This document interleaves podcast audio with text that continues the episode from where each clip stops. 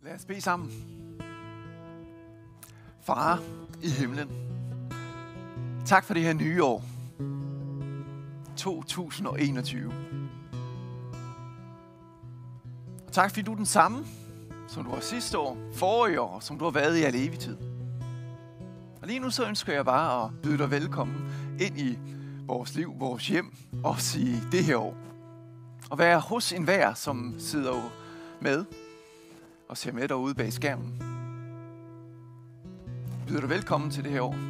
Ønsker velsigne enhver, som lytter med i Jesu navn. Amen. Godt nytår! Jeg prøver lige igen. Godt nytår! Jeg ved, om du er typen, som lytter efter ord, som bliver sendt, eller gode intentioner, som er i vores hensigtserklæringer, når vi ønsker hinanden en god dag eller et godt nytår. Godt nytår er en fantastisk hilsen. Men jeg ved, hvordan du sidder og modtager den lige nu.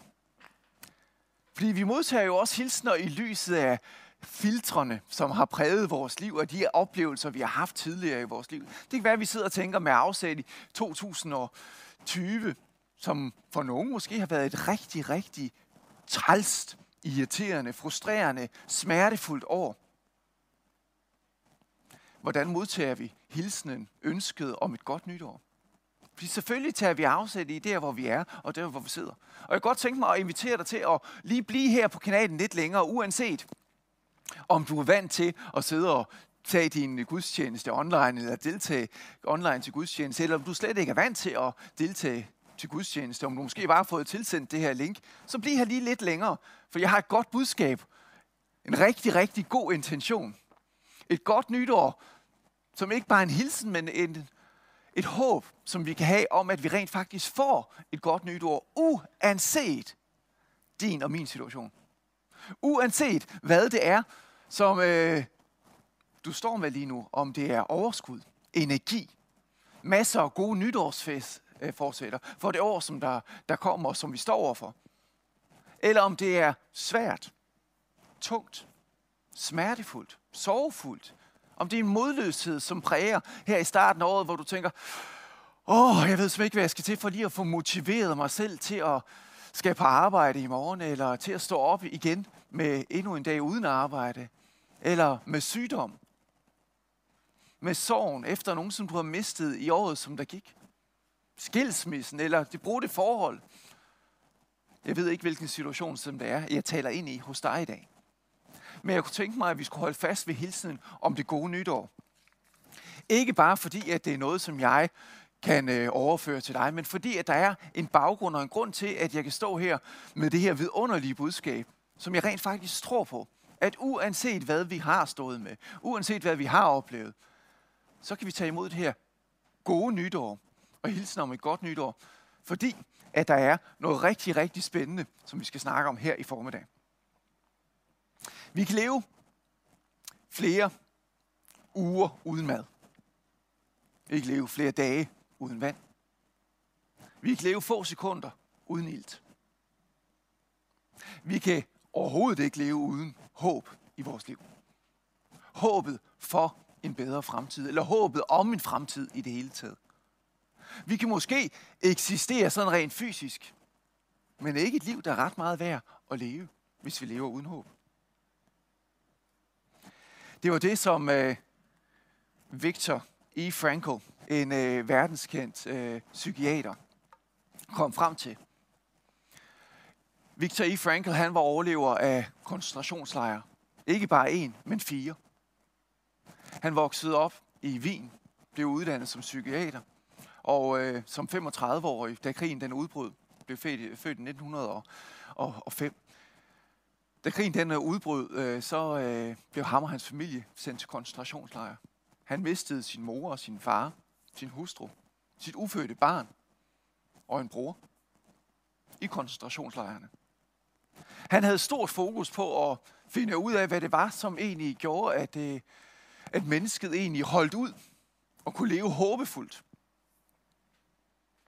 Han skrev en skelsættende doktordisputats efter koncentrationslejren og udgav den i 1948.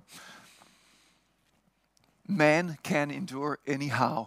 if he has why, var sådan en af de der klassiske sætninger. Mennesket kan klare hvad som helst, hvis vi bare har et hvorfor, hvis vi har en mening i vores liv.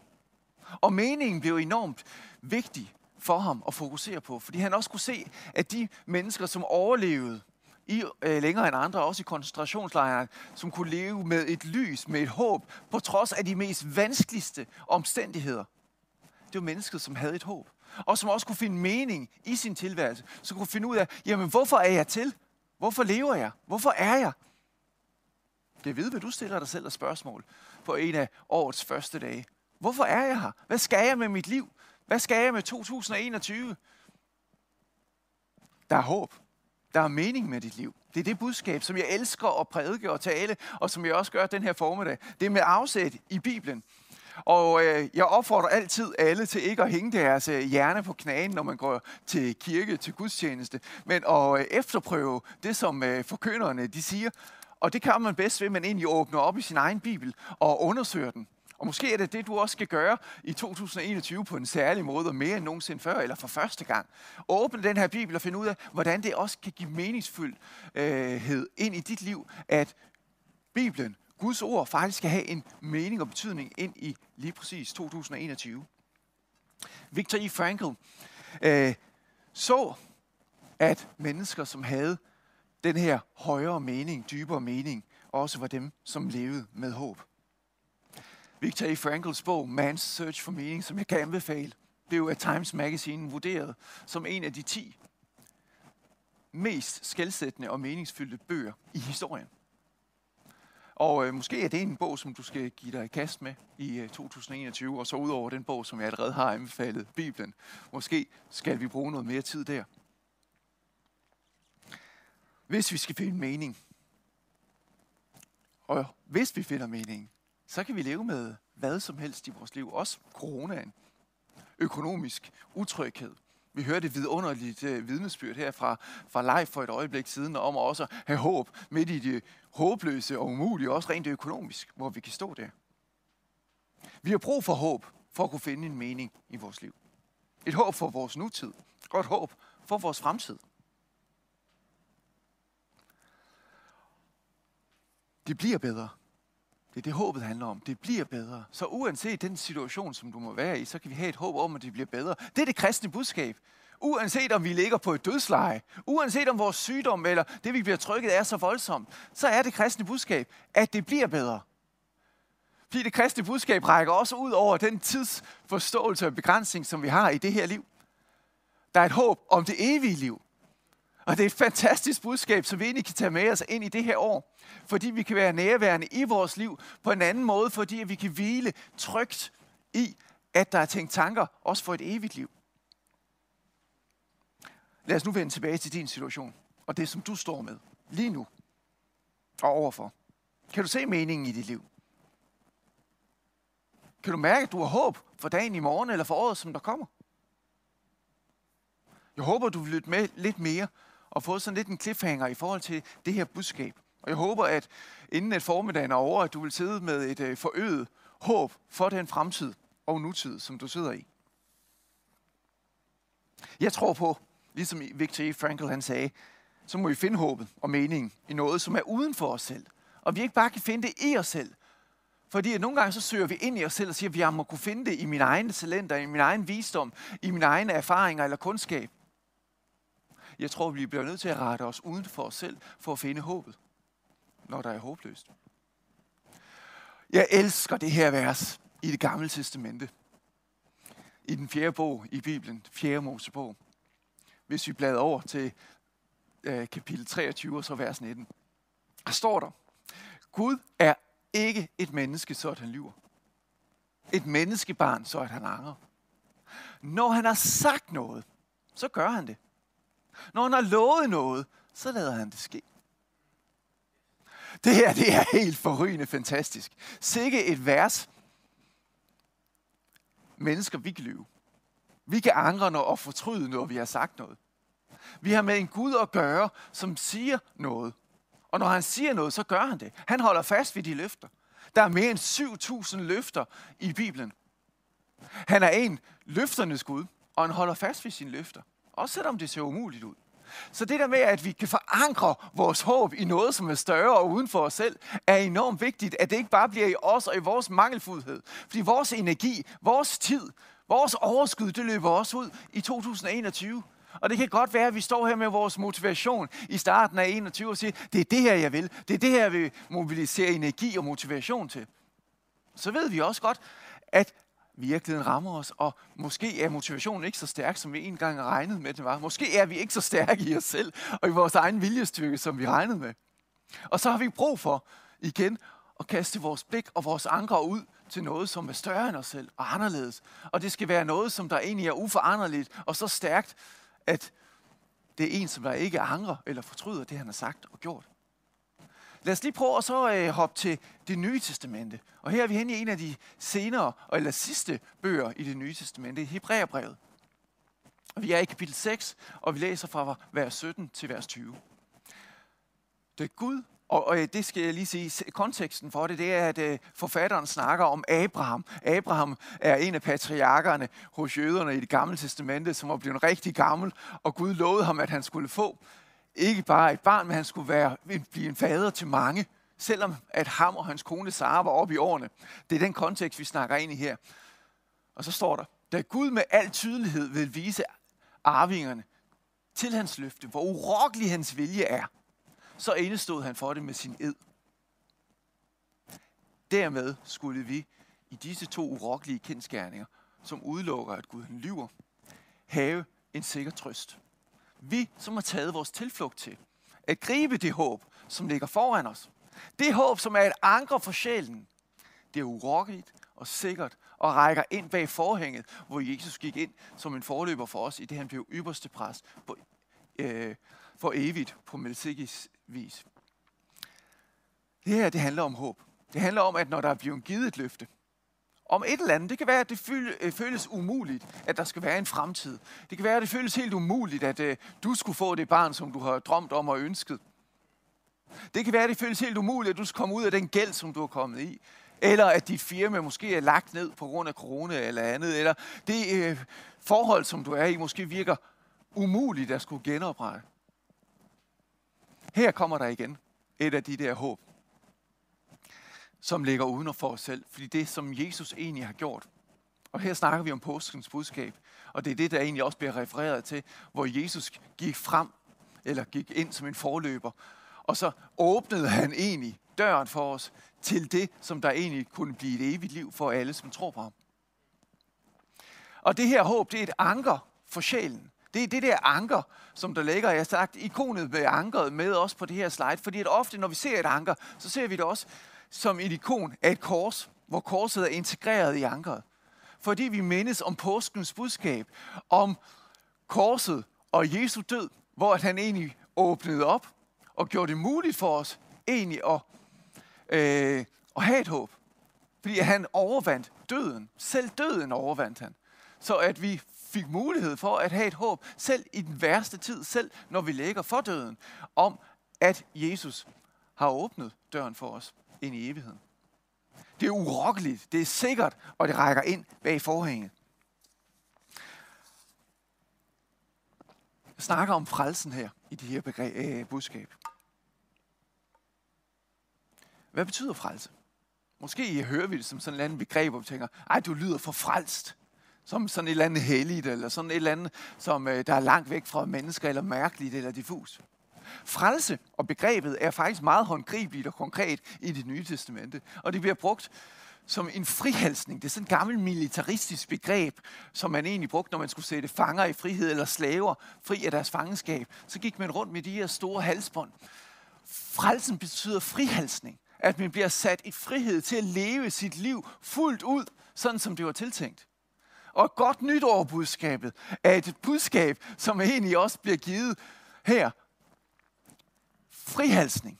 Vi er sat fri til at leve sit liv, så vi ikke er hæmmet af fortiden, af begrænsningerne, af alt det, som egentlig er umuliggjort. Måske hører vi stemmerne fra fortiden, som siger, det her kan ikke lade sig gøre for dig. Ej, det her, det har du stået i før, du mislykkedes sidste gang. Jeg ved ikke, hvilke stemmer det er, du sidder og lytter på lige nu hos dig selv.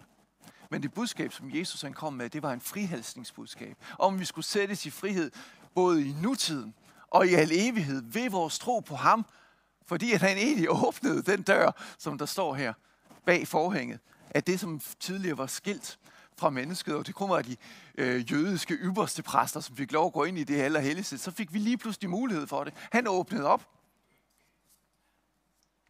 Jesus er verdens håb. Jesus, han gjorde det umulige. Han overvandt døden. Og Jesus kan også, med Søren Kierkegaards ord, gøre det muligt i en umulig situation.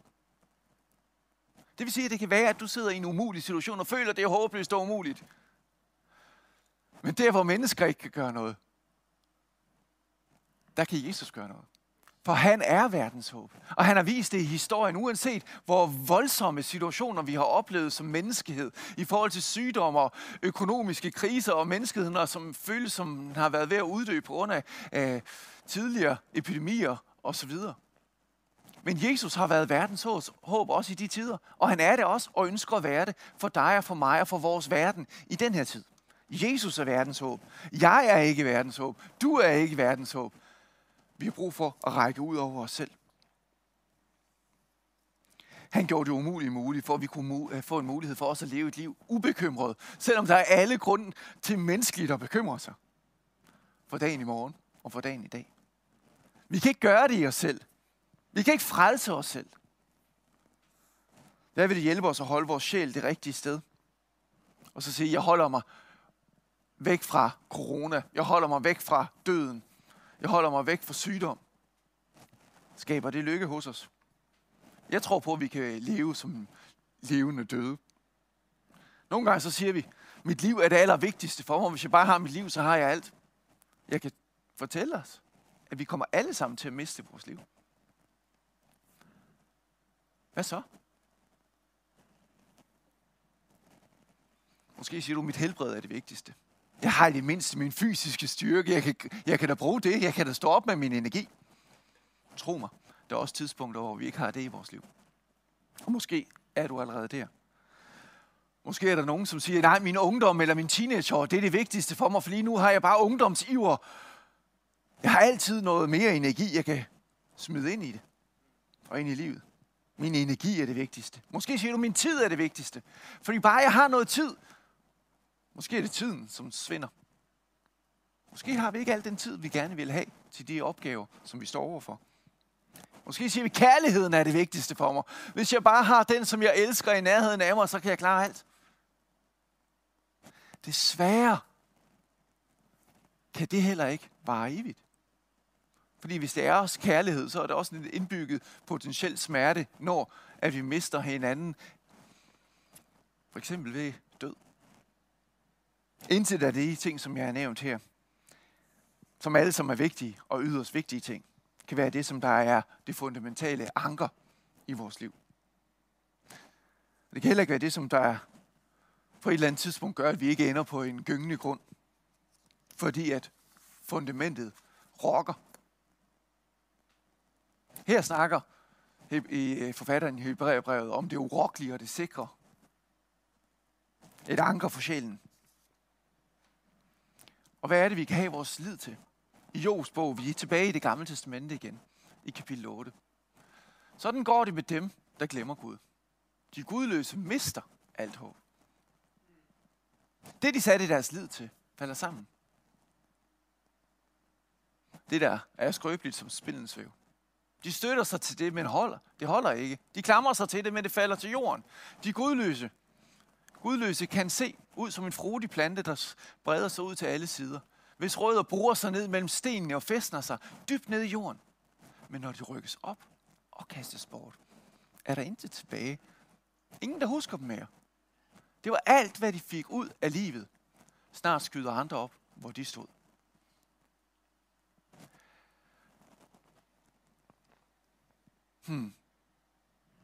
Desto længere vi bevæger os væk fra Gud, desto mindre bliver vores håb også. Jobs bog er egentlig meget tydelig i forhold til, at når vi er gudløse, vi prøver at klare os selv, vi prøver at fjerne os fra Gud, vi prøver at tage ansvaret på vores egne skuldre i forhold til, hvordan vi lever livet og vil klare livet. Der kommer vi til at stå med en udfordring igen og igen. Jeg vil ønske, at både mig selv og du har lyst til også i 2021 og ikke bare forsøge at klare alle tingene selv, men også frimodigt henvende os til Gud, som har lovet, at han vil være der for os, og som ikke angrer, som ikke fortryder sine løfter, og ture og stå på det, gå til det.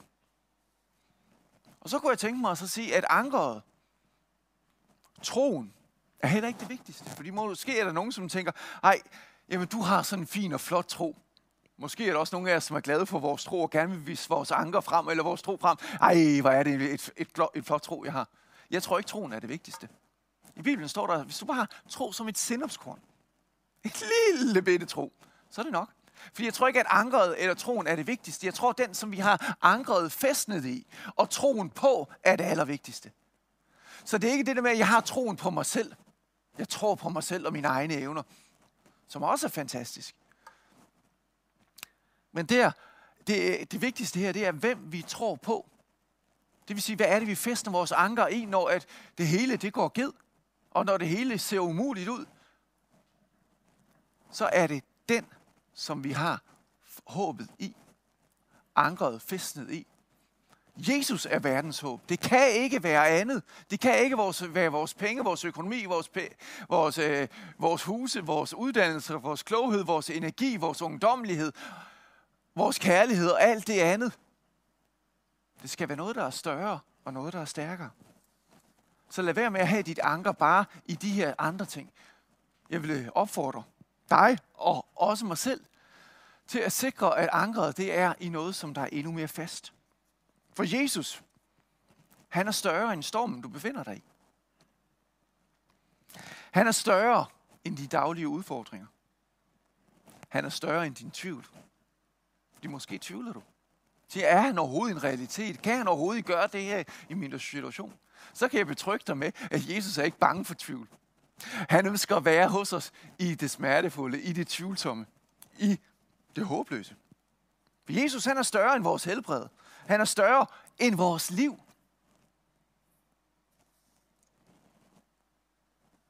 Godt nytår er budskabet.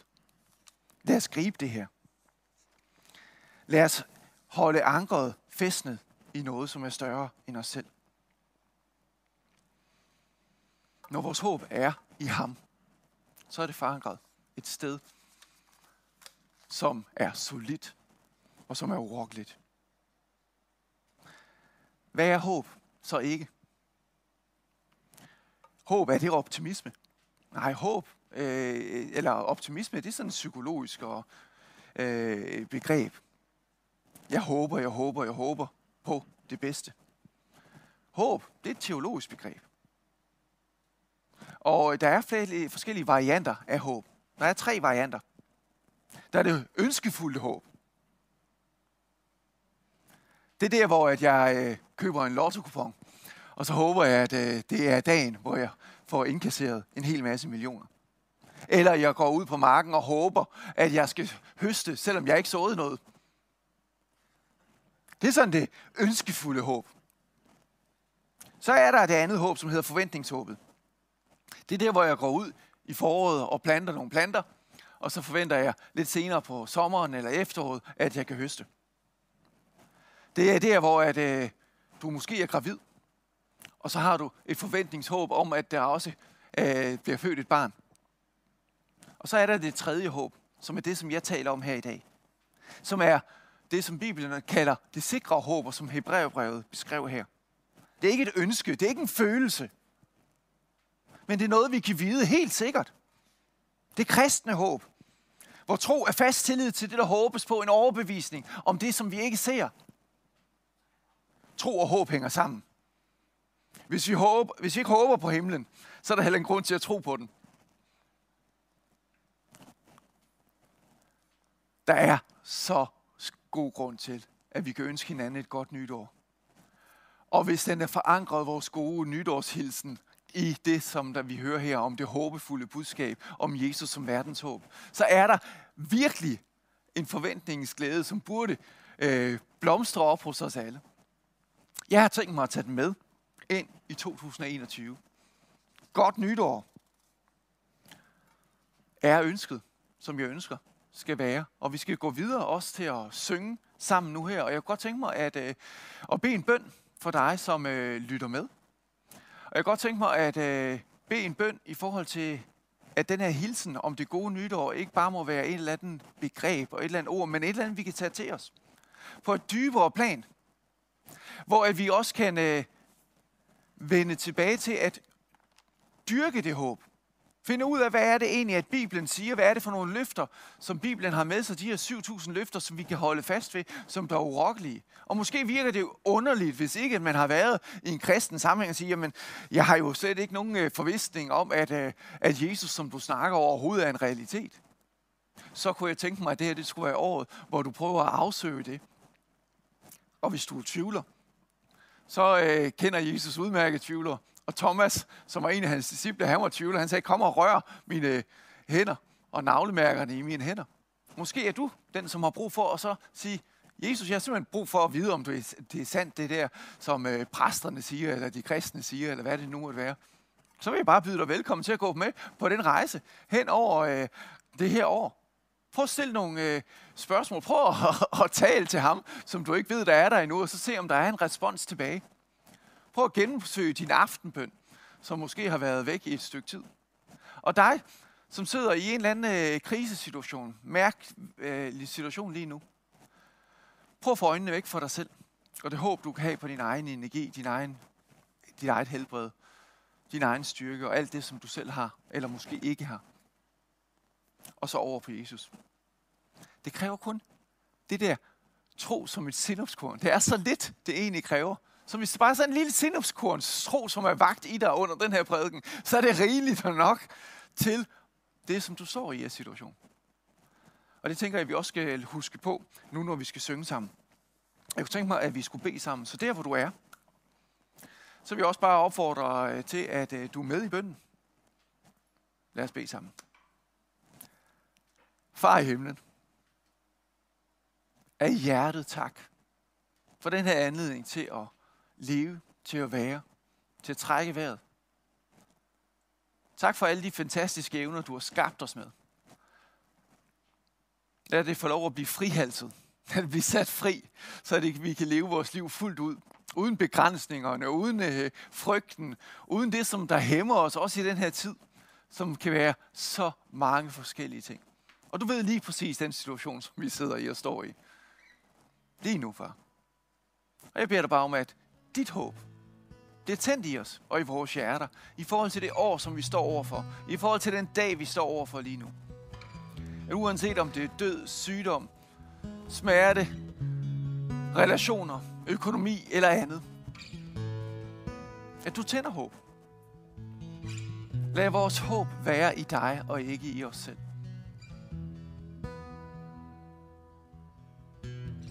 Og lad os sammen med dig få et godt nytår. I Jesu navn. Amen. Amen, det betyder, lad det ske. Lad det stå fast. Og det håber jeg også med den her bøn. Og du har også anledningen til også at kunne skrive ind, ringe ind også til kirken her, hvis der er noget af det, som du ønsker at tale videre med nogen om. Og så lad os ellers bare være i sangen her sammen. Værsgo til.